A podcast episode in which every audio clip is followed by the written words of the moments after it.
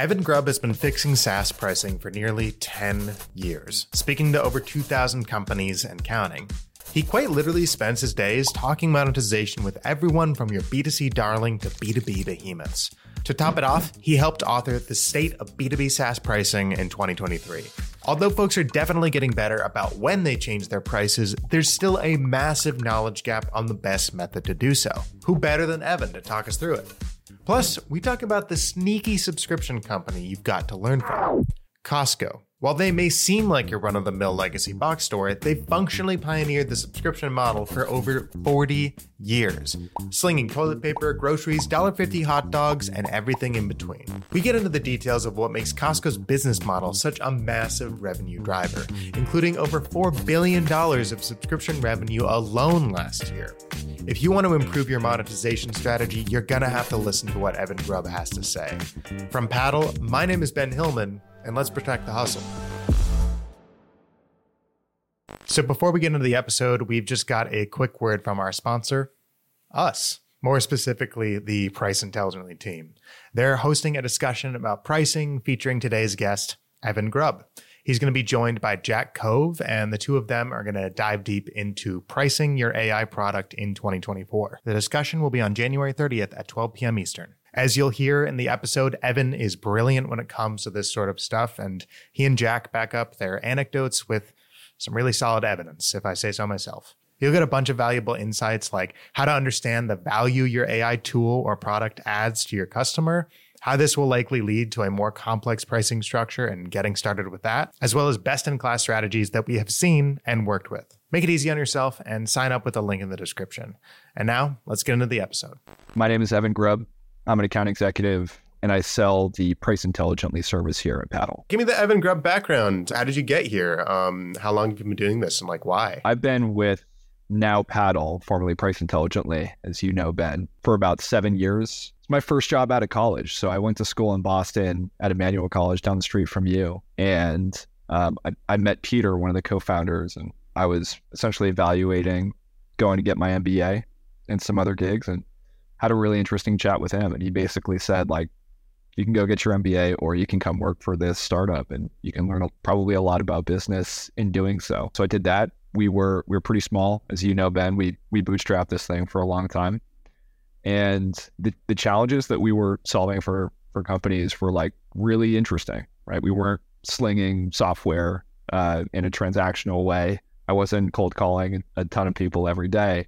I was solving these real business problems with regard to pricing and packaging and go to market motions for what is now we know is like a, a booming sector, the SaaS and subscription industry. Uh, but at the time, it was it was still kind of in the infancy. I started doing that.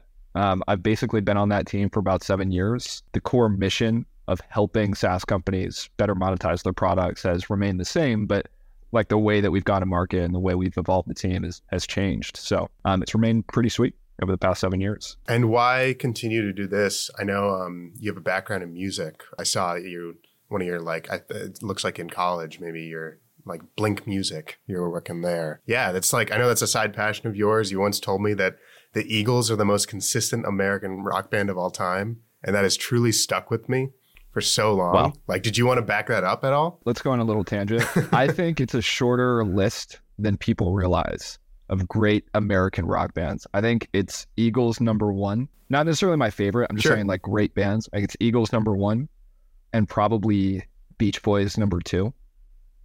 Maybe Nirvana number three. But the point is like we actually don't have that many great American rock bands, and it's kind of ironic. But anyway, that that was it's interesting you remember that because you and I have we've definitely jammed out a little bit over the years yeah, I, so I worked for a music studio when I was in college that also sold like high end audio equipment. So it's like really nice speakers and amps and cables and things. And that's when I realized like I probably could sell a little bit, but it had to be a product that I was passionate about and could fully wrap my head around. Uh, I think my my dumb brain can't fully understand the inner workings of high end audio, and so I was really really bad at it. But I learned a lot, and I that team there was awesome to me. And so, you still do you still uh, play uh, guitar on the side? Yeah, I still play guitar. I still play some drums. Wish I was better at piano. I never really cracked the code on that one, but yeah, guitar is kind of the go-to for me. Nice man. Yeah, it's good to have that. I, I, I definitely understand the um, you know, having that off the, on the side as something that you you know maybe could pursue if you wanted to like I don't know monetize your hobby, but it's good to have that sort of side thing that you can do to unwind um, and when you're just to not think about pricing and packaging and all that like 24 7 you know? As we've talked about over the past seven years i've known you you've kind of rose rose to the ranks from like bdr to account executive. You've been doing this for so long like seven years you know closer to 10 than five. Uh, what has been the through line that sort of kept you interested in this and, and gets you excited to keep going? I think it's a really interesting space. Like the subscription model is one of the greatest business models of all time. And then you stack on top of that like software where margins are super high. And so you're, you're it's this emergence of a lot of factors that make for a really exciting space. And pricing sort of touches all of those dynamics, right? So my job is basically helping software companies that are already doing really, really well just like sort of get to the next level. And so a lot of folks think that that's changing the price point or it's moving up or down market, but there's a ton within that umbrella, right? So it's like, are we targeting the right types of buyer personas? Uh, are we charging on the right value metrics? Do we have the right model?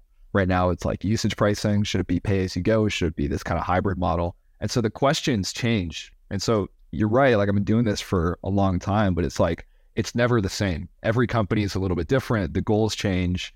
Uh, the markets change. Like this year is different than it was last year. Uh, so it, it does feel fresh, even though I've been doing it for a while. How many companies do you think you've talked to over the years? If you can ballpark that. I think we we looked it up and it was like 2000 or something. You've talked to 2000 companies. Lot. Yeah. That's unreal. What are like the the common objections to folks on like, oh, well, we don't want to change. Like, we don't want to mess with our pricing? Like, is that, is that a common thing that you've heard over the years? There's a couple, like why folks just don't want to make pricing right. changes. Yeah. You mean? Yeah. Yeah. It's usually like it's been working. So if it's not broken, we don't want to fix it. There's the we're looking at our competitors, and so we know if folks are buying our competitors, then uh, then we should have a pretty good read on what they care about. Uh, but I don't know. Everybody's a little bit different. Like sometimes it's like, hey, we have a we have a new board member, and they worked for you know they worked in this industry for 20 years, and so the, we're going to go with their direction. It's actually a little more uh, political or involving guesswork than you might imagine. Before we move on, though, I wanted to know how frequently do you think you talk to folks about pricing? Like every is that just like that's literally your job every single day? You're talking to folks about pricing. I talk to folks about pricing every day. Yeah multiple times a day. You have the knowledge, like you just know what people are thinking about and what the sort of like trends are. Is there some way like you can keep track of all this? This is why I started my newsletter initially, is because I felt like I was on the ground floor of a lot of these like early trends because I hear the questions from different founders and operators within SaaS companies. And I was like, I don't know if anybody's actually documenting things like should you know different companies move to usage pricing or should they change their packaging or how do we approach bundling? And so i just wanted to like sort of document the, the trends and then literally ask the questions and try to answer them uh, with other people in the community. So that's initially why i started the community which led me uh, to writing about the company that we're going to talk about today. Before we get into that though i definitely want to talk about state of b2b saas pricing report that came out a couple of months ago. And i know well first of all you had a little bit of involvement with that. I know you did a talk with Andrew Davies, our CMO, um, at SaaStock, was it? Or, or, a conference somewhere. But yeah. Tell me a little bit about the State of SaaS uh, pricing report. So, Sanji and Sarah on our pricing team led the effort here. And basically, they went after a, a lot of SaaS companies and, and asked them questions about how they approach pricing. And so, the, the idea was like, we can get a pretty good grasp on what companies are doing we can start to see some of the trends and then maybe see like what's working and what's not working so well. So it was a pretty interesting study uh, with some good findings for hopefully everybody that checks it out. And one of those big findings that we found is that almost 70% of the folks that we surveyed uh, said that they were making pricing changes semi-annually or even more frequently. That's fantastic because I know for the past like 10 years at Price Intelligently, we've been telling folks like change your prices frequently. So it sounds like folks are now changing their prices more frequently, as we've been suggesting. But what's next? Like, what's what's the next step? That What are we trying to get folks um, to approach uh, pricing changes the right way? How how are we doing that? Probably just not screwing it up. like there, like when we started doing this, Ben, you and me, six or seven years ago, we were trying to educate people on the importance of pricing and packaging. Right. That is no longer necessary. Like it seems like everybody understands that pricing is, is probably the, the most impactful growth lever you can pull from within a subscription business. The next step though is making sure that you're not rowing in the wrong direction by making mistakes.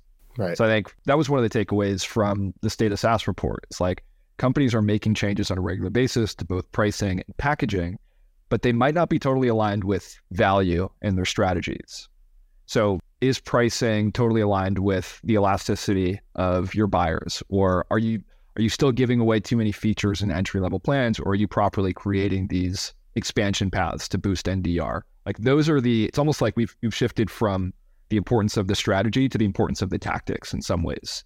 Um, so that I see that as sort of the next evolution of pricing within the the SaaS community. And and on those tactics, or I guess this is more strategy. Feel free to correct me here, but we've seen that it's roughly in in our survey found that it's like roughly a three way split between folks that are making pricing changes based on competitors, cost plus, and value based pricing. So, what's wrong with this split? And without bearing the lead, like why should we be focused more on value based pricing? Yeah, you're kind of leading the witness. Yeah, I know. I know. I'm making it easy on you. Cost plus in SaaS doesn't make a ton of sense unless we're talking about infrastructure companies or in some ways AI. We can talk about like how AI is changing pricing a little bit. Competitive based pricing tends to fail for a couple of reasons. One is you've hopefully built a different product than your competitors and thus probably shouldn't uh, charge the same way that they do. Um, and the second is with the sort of presumption with competitive based pricing is that your competitors have done their homework, and that they're doing it right. And they probably aren't, given some of the, the data that we've checked out. So we tend to think that the best approach is this value based strategy. So aligning price with the value description of your end buyers, which, by the way, I think most of us would agree with. But again, I, I think a lot of us don't totally know how to uh, collect the data and action it and create a, a true value based strategy. And I mean, let's just go a little bit deeper on that. The, like, sure, we know there's like, we've got plenty of resources on the price intelligently side, on the paddle side that like go more in depth in this. But uh, for the folks that are listening that might want to know more about value based pricing, like where do you start? What are you, what are you trying to figure out? with value based pricing? There's a couple of things. Um, one is just like talking to existing customers and prospective buyers. So make sure that you know where they're seeing value and, and you can segment those customers in different ways. So um, the other piece is defining the outcomes that you're shooting for. So if you're trying to create this sort of PLG land and expand motion, like your value-based pricing strategy starts within the the entry level tiers. Like what are the features that you have to give away up front to to let somebody realize value up front? and then know their buyer path so that once they move on to a new tier, there's this sort of natural expansion over time. Versus if you're an enterprise company, value based pricing is understanding like what are the uh, optimal price bands or the windows of pricing you can play around with for larger companies and how many users they need how many features they need, et cetera. For sure. That's not a perfect answer. No, no. I, mean, it's a complex, like, it's not as simple. I mean, it is simple. It's like, you know, just align your pricing to the value that you're providing. That's the thing that we've always, always preached, and it's still true to this day. Pretty hard to like debate that fact. But I think what what we're kind of elucidating here is that it's like it is a simple like idea and concept to like get behind, but the actual going into it requires a lot of legwork and requires a lot of what you're talking about, like talking to your customers and finding out what their willingness to pay data is, you know, what their what the value value props are, finding finding out all that sort of stuff is again simple in like concept, but actually going out and doing it just it's a lot of work, you know? And that's where not to sell not to make your job easier, but that that's where our value really comes from on the price intelligently side. It's tough to do, but um, it's not rocket science. Like it's understanding how buyers behave, their willingness to pay, what features they care about. Um, yeah, it's it's pretty interesting. And I've always been fascinated by, you know, we say we're we're not preaching here to raise your prices Like like that's not what this is really about. It's about finding the real optimal price point for your buyers. And so I'm curious in your years of experience talking to all these companies, have you seen a company like I, I, think I know what this looks like, but have you seen a company actually lower their prices as part of their like new pricing strategy? Definitely. Yeah. And this kind of goes back to what I was saying before on outcomes. Like if we strip away ARR as the target outcome, because that's what everybody wants is more money, there's usually like these different metrics that companies are shooting for, like North Star metrics. And sometimes they're not super clear. And so it's worth defining those before going into any sort of pricing exercise. But sometimes they are really clear. And so for a company that's shooting for logo acquisition, NDR, and ARPU growth, like sometimes decreasing pricing on your entry level plan can be really, really effective because you lower the barrier to entry. It increases the funnel of paid customers, at least in the entry level tier. And then if you do your homework, you might find out that there's an expansion path to improve NDR because once they're paid customer, they realize the value and they increase over time. And that too begets higher ARPU and ARPA. So it definitely shakes out that way where lowering price can actually help you in the long run. And would that also look like, because what where I thought it would make sense is introducing a new tier potentially, whether that's a freemium tier or just a more basic plan that like obviously all companies are different, but like in some instances it probably is like, oh well there's actually opportunity here to you know, provide this value to customers that maybe aren't at this next point. And if we introduce this lower tier freemium or, or whatever, there's that as well. And am I correct in, that assumption? Yeah, you're, you're definitely correct. I would also caution that sometimes, like there's a flip side of the coin, right? Where I think a lot of SaaS companies will give away too much functionality up front in a freemium tier or an entry level paid tier. It actually cannibalizes the expansion path. So it's it's a bit of a double edged sword where again, and this is where I go back to like defining the outcomes, where if you're really focused on logo acquisition, might be a, a good strategy for you. But if you're focused on ARPA or ARPU growth exclusively, could actually hurt you because it's cannibalizing the, the revenue that you would otherwise get. I think that's a perfect segue to get into our featured presentation for this for this episode, Costco. The reason we're talking to you today, Evan, is that you wrote a uh, piece including a lot of data that we got from I think uh, from the ProfitWell side of things and doing some surveys, finding some willingness to pay data around Costco. And specifically, I know it's titled the 40 year old subscription, I believe is the name, if I'm going off of memory. Yeah. So I I could gush for days on uh, on this business. Talk to me just a little bit about Costco and how they're this like secret subscription company that we don't really talk about that element. Are Are you a Costco member? I am. I uh, I have a little story about that that I'll get into a little bit later. But yes. Okay. So I was not for a long time, and my fiance's mom uh, works for Costco, and she's worked for Costco for a long time.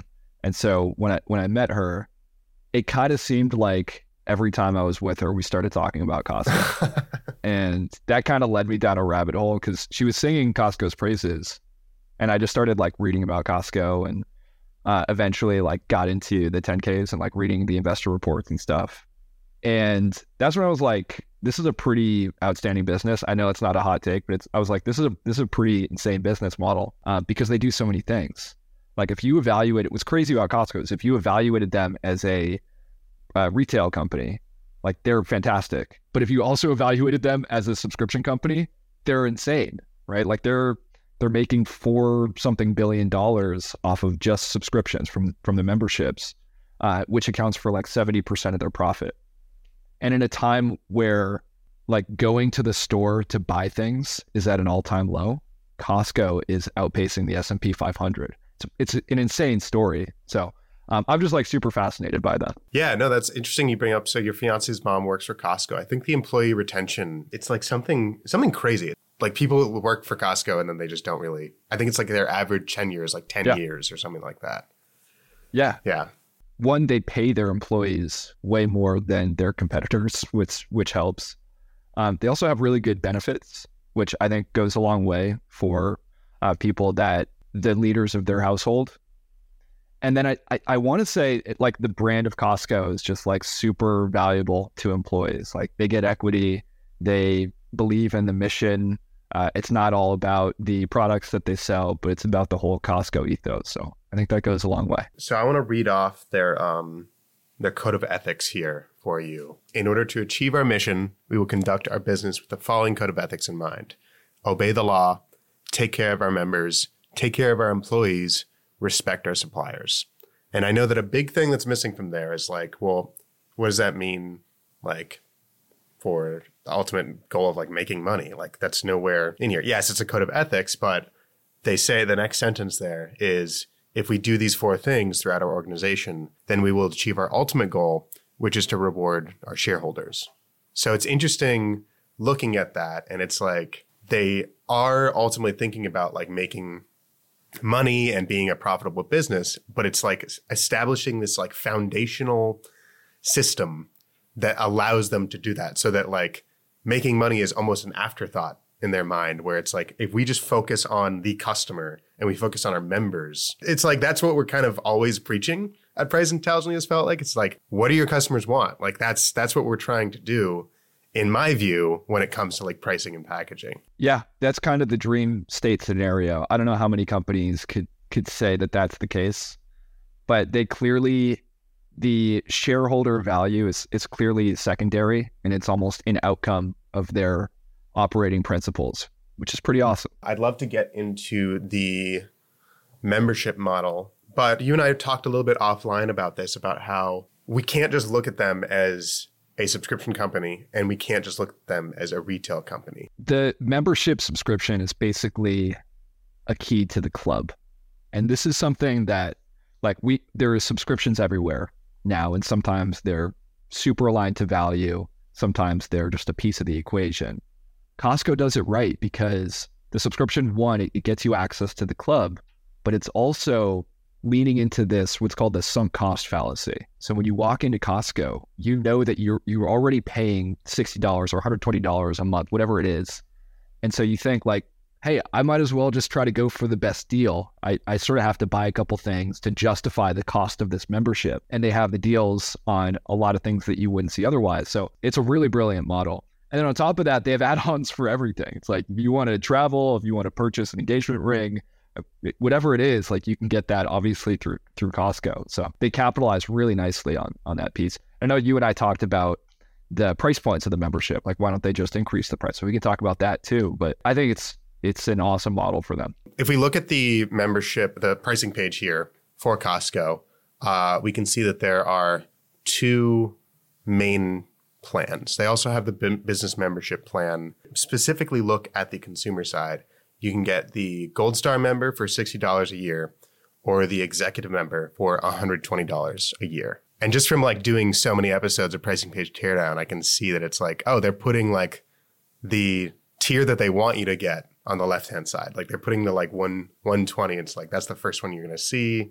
You can see there's a whole bunch of attention there of best value and exclusive benefits. Sixty dollars and one twenty. I don't. We don't know. We don't have insight into how they got to these price points. Do you think that Costco would benefit from like a value based pricing approach? Not necessarily, because they are a retail company. They're a cost plus company, right? They they part of their mission is they say literally we're not going to upgrade or upcharge these products more than something like 14%. So they will never be a value-based pricing strategy like a SaaS company. But with the memberships, they probably could increase price on the base plan. Like they're at 60 bucks, that could probably be like 80 bucks and they would still be okay and the 120 could probably be like 150. I like don't hold me to that, but they they probably do have room to raise prices because they haven't done it in a long time and it sounds like from what I've read there may be one there may be a price increase on the horizon. That said, I think Costco is really really focused on retention. Like I think if we go to their North Star metrics, I would guess that they're more focused on retention than they are on the revenue, just the revenue from memberships because it's so hard to keep consumers like uh, from a retention standpoint on subscriptions. And they retain 90% of their consumers today. So i think they're really focused on that piece and then they upsell through these other categories be it the groceries or the engagement rings or travel plans things like that. So um, yeah but, but i do think there's room to increase price so i know you mentioned their the the like upgrade like Uh, they're not really trying to get you to upgrade actively. However, I did have a really like fun thing that happened to me a couple weeks ago where they got me to upgrade to their executive plan in checkout. So the way it kind of looked is I I basically do all my shopping at Costco. Uh, I kind of go like I'd say probably around once a month to get you know toilet paper, all that sort of stuff, like groceries. Ga- I get all my gas from Costco. It's the cheapest place to get gas. And I was in the checkout, and uh, they like I forget if it was there was like a, a a signal or a notification or something that they got. And someone was flagged over, and an associate came over and approached me and was like, "Hey, so you're spending enough at Costco that like it would make a lot of sense for you to upgrade to the executive plan. You get, I think it's like 2% cash back in the form of like a check that you get at the end of the year. You don't need to get a new card. You don't need to like, you know, do anything else. All you have to do is like say yes and we will upgrade you. And that's what I was just like, well, yeah, like sure. And so I thought it was fascinating that it's like they are actually trying to get people to that higher tier, but it's tied directly to the value. It's tied like it in a way they are thinking from like the value first perspective where I am agreeing to give them that that extra amount. Like, you know, I, and I think it was on top of all. It was like instead of paying up 120, it was like no, you just pay the difference between the model, and it was just like the upgrade experience. They're obviously benefiting from this, but it didn't feel like I was being like sold to when that happened. It was just like a no brainer for me to do it. Well, that's a pretty telltale sign of value based pricing or like effective value based pricing. So I like that's great. The other piece here is kind of the elephant in the room, which is their add on strategy. Like they will get you with a membership price and maybe they'll upgrade you to a higher membership price. But they also have like a million add ons, right? So you can purchase anything you want basically through the Costco, ecosystem. You mentioned gas, like that's a great one where that keeps you driving into the parking lot and then you can go back into the store. So that's a big piece to this too. It's like they'll they'll crush it from a, a, subscription standpoint through the memberships, but they also have like a whole myriad of add-ons that they can use. Which, by the way, is a good takeaway for SaaS companies. Like this is a a very underutilized aspect of SaaS pricing. I think. Yeah, tell me more about the. I know you have a whole section in your article you talk about add-ons and how like this is this is like truly a concept that a SaaS company can take and like copy, if you will. I think a lot of SaaS companies should leverage add-ons more the idea of some features being low, what we call low relative preference, or most of your audience not really needing those features, but those that want them have a high willingness to pay, they basically should be sold a la carte. They should be removed from your tiers. So Costco does this through the add-ons that we talked about. But if you're an, a SaaS company and there's a feature that you're giving away for free or in an entry level tier that 20 or 30% of your audience realistically needs, then you're actually cannibalizing expansionary revenue by not removing it and selling it a la carte. And then the other thing is might hurt you from a retention standpoint if you're giving those features away up front, because somebody might sign up and they go, why the heck am I paying for this tier when I'm using 40% of the features, for example? So it's a win-win if, when you identify those features. Right. It's it's almost like they have this like if you were to apply this to a subscription company, it's like there's these there's just two tiers, but like almost everything outside of paying the membership is an add-on. You like I would almost argue that like even just buying groceries is an add-on. Like like they're basically yeah. an all add-on company, if you will. Yeah, that's a good point. They pretty much are. There's a specific add-on that I would love to talk about. Um, it's near and dear to my heart, and that is the hot dog. A dollar fifty for a twenty ounce fountain drink and a Costco hot dog. Everyone always talks about how Jim Sinegal, the founder, uh, talked to the CEO of Costco. Uh, you have this in your article, and uh, he was saying like, man, like Jim, we're getting we're getting killed on the hot dog here. Like it might make sense to like raise prices. And Jim Sinegal has said multiple times, like, if you raise the price of the hot dog, I will effing kill you. You wrote about this phenomenon.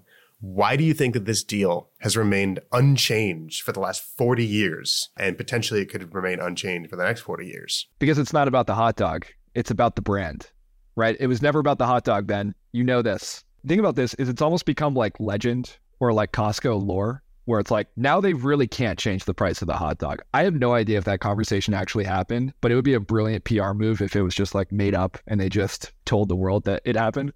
Because that I don't know how many people really eat the hot dog, but they know that that's a fundamental mission of the company is to keep prices low. So it's like the story tells you so much more about Costco's ethos and about their mission and their brand than the price of the hot dog itself ever would.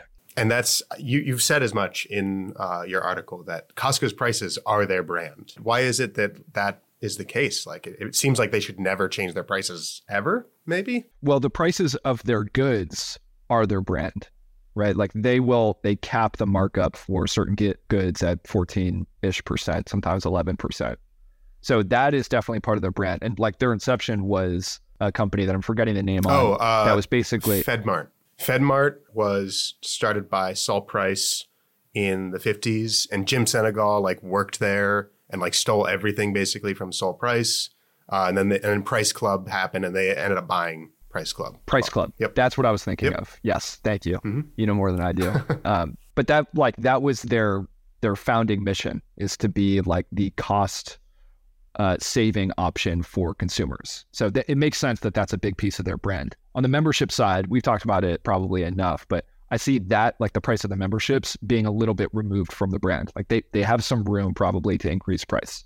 Not only has the price stayed the same, but the hot dog is now, I think, 10 or 20% bigger. And in the original deal, it was a 12 ounce can of soda. And now you get a 20 ounce fountain drink that's like with unlimited refills. So not only has the price stayed the exact same, the deal has actually gotten even better and you get an even more like bang for your buck.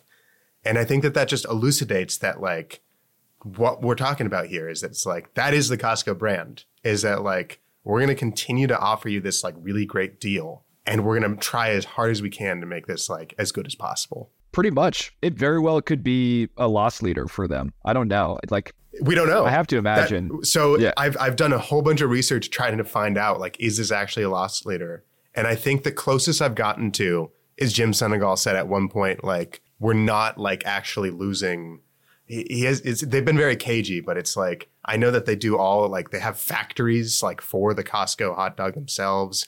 It's like completely like almost vertically integrated. It's not clear if it is a loss leader, but like assuming that it is, I think it's a really good loss leader for them to just sort of that advertisement right when you enter the store, $1.50 for a hot dog. Holy crap, that's a good deal. 100%. We did some research uh, a while ago on willingness to pay, and we found that the there's a positive association with a brand can swing willingness to pay up to 60%.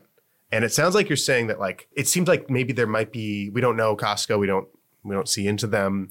But if they were to change their prices, even to your to your point of like, okay, they raise it, let's say eighty dollars for the basic uh, and one fifty for the executive, that that might have a negative perception and and potentially hurt them from the membership standpoint. Like maybe hurt their numbers there. Maybe they shouldn't raise their prices like like too much because it might hurt them. Well, this is tricky because when we talk about brand for B2B SaaS companies, oftentimes pricing or like being an inexpensive provider is not a core pillar of one's brand. So I, I almost like want to separate those two a little bit. For Costco, it's so like it's literally in the name. Like they are the low cost provider for groceries and, and for retail consumers.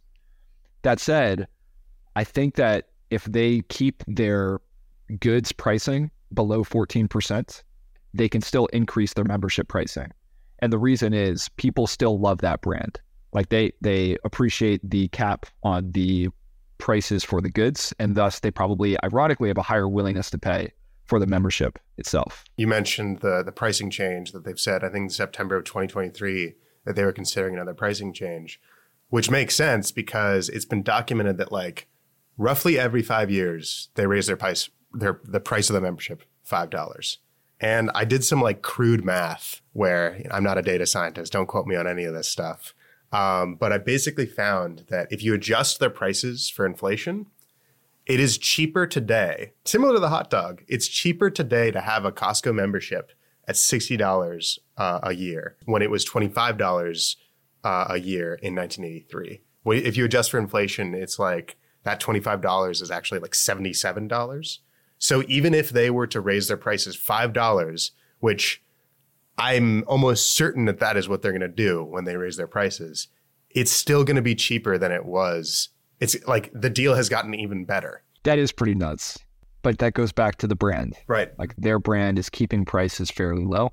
And so if they think that they value the brand and the retention of their their customers over the bottom line in some cases or marginal impact to the bottom line, then it actually makes a ton of sense for them. And you've said as much in like uh, your article that everyone should aspire to have like a 40 year, you know, brand like that people love. Um, but if we get into like sort of the tactical, what folks can actually learn from this who are running their own SaaS company, how do we learn? Is it is it just like is the add-ons the only thing we can really take away here? Is there is there something else that folks can learn? I think there's a couple things we can learn from Costco. We can learn that having a, a really solid brand is pretty much always valuable when it comes to pricing. We know that willingness to pay is higher for companies that their customers have a higher uh, approval rating of them. Uh, second thing is add-ons. We know that if if you have a successful add-on strategy, you're able to extract more revenue from your your buyers, and it helps you from a retention standpoint. Uh, the third thing is virality is really really impactful for Costco, but also for a lot of these B2B companies moving more into PLG or product-led growth. So companies like Calendly, right? When you click, when you schedule on somebody's Calendly to book a time, it tells you that it's powered by Calendly. Or when you take a survey from Typeform, it tells you like, hey, this was powered by Typeform. That is that's a way of creating sort of a viral growth strategy for B two B uh, SaaS companies. So that's something that Costco does well. But um, I think we can take away for for the B two B community. I didn't see too much about the referral elsewhere other than your article. You said there's like that referral program. I don't know if it makes Yeah. sense to touch on that. The other thing on virality is having like a, a good referral motion that Costco does really well. You, you mentioned like the upsell motion. The other the other piece would be the, the referral piece. There's a good write up. I'm going to butcher it, but there's a good write up by Kyle Poyar at OpenView.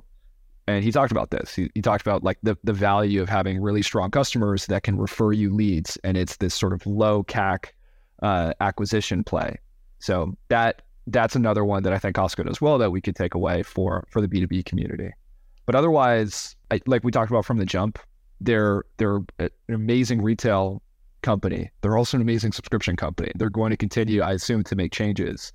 Uh, and so it's not a stretch to, to look to Costco for for learnings for a lot of us in SaaS. It seems like most companies could probably raise their prices and that would like just be a good start. But for the most part, pricing changes are that sort of long tail effect. Uh, and much like Costco, it's like they've been around for 40 years. Like they've established this brand for 40 years. They've worked on this, vi- like v- their viral growth, if you will, hasn't been like an overnight thing. It's been this, this, this thing that they've worked on from going back to those code of ethics, like uh, that they've they've been working on from the get go, from before Costco was even like an idea back in the in the FedMart days with Sol Price and, and FedMart and Price Club and all that. So I feel like the lesson from Costco is really just the these things take time. Like it, it's it's not just like there's no quick hack that one company can do that's just going to fix their pricing or fix their company problems overnight. I totally agree. I think most companies probably could increase their pricing. A lot of lot of companies we see are are underpriced, but it is it's a journey, right? Like pricing is one aspect of a monetization strategy. We've talked about packaging or the add-ons. The the pricing model itself, like how are you charging customers, is on a, a per user basis, on an AI token or credit basis, et cetera. And then also who are you targeting? Like who are the buyer personas that um, are a good fit for your product versus who are the folks that you shouldn't waste your time on targeting? Like all of this stuff goes into the monetization strategy. I think too often we look at just the price point and assume that we have to get that piece right when in reality it's a much bigger puzzle. So you talked in your article about bucking the status quo and how Costco's kind of differentiated themselves in a very commoditized market. Things like vowing to never exceed 14%, uh, free returns on all the products, free samples, and how companies like Slack, Zoom, Zendesk did this with software. How can one, just getting as specific as we possibly can uh, without being able to see into the folks that are listening to this companies, how do you learn from those examples? Like what what does like bucking the strat- status quo really like look like on a individual basis? Well, I, I can speak to this from a monetization standpoint, from a product building standpoint. I'm a dummy. I think there's a there's a question also about like how do we buck the status quo? And then also how do we justify making pricing changes right now when it's like a really hard time to to increase pricing for customers, and it's a hard time to land B2B customers. At the foundation of this is, is probably thinking from first principles what, about what buyers care about and, and what they value. And I know that sounds like super cliche, but for example, if you, if you look at Zendesk or if you look at com- companies in the customer service space, for a long time they've charged on a per agent or a per user basis. But we see now with with the the uh, with AI and with the productivity of users that AI is able to generate, charging on a per user basis is diminishing, right? Because we probably have fewer agents and they're able to be more productive. So, in reality, you can think more from first principles and get an idea that, hey, if we're charging on value, we're actually monetizing the number of happy customers or conversations completed at a successful outcome. And so that's the kind of thinking that I'm super interested in is like, how do we change these monetization models that have been around for a long time uh, with the introduction of technology and some market changes and trends and adjust them so that they're more aligned with value. This stuff is not rocket science, as you said, to borrow your phrase, uh, but it does take a lot of you know patience and and working at it and, and slowly slowly changing the direction of the ship just ever so slightly. Well, cool, Evan. Thank you so much for uh, coming on. What, uh, where can people find you? Is there a, a, good plug for you to plug at this point? Yes, you can check out my newsletter, evangrubb.substack.com. It's called Notes from the Pricing Underground. Uh, otherwise, you can hit me up on LinkedIn or, or shoot me an email, evan.grubb at paddle.com, and happy to chat about pricing. But thanks for having me on, man. Of course. And that's uh, E V A N G R U B B, correct? Yep. Awesome. Thanks so much, Evan.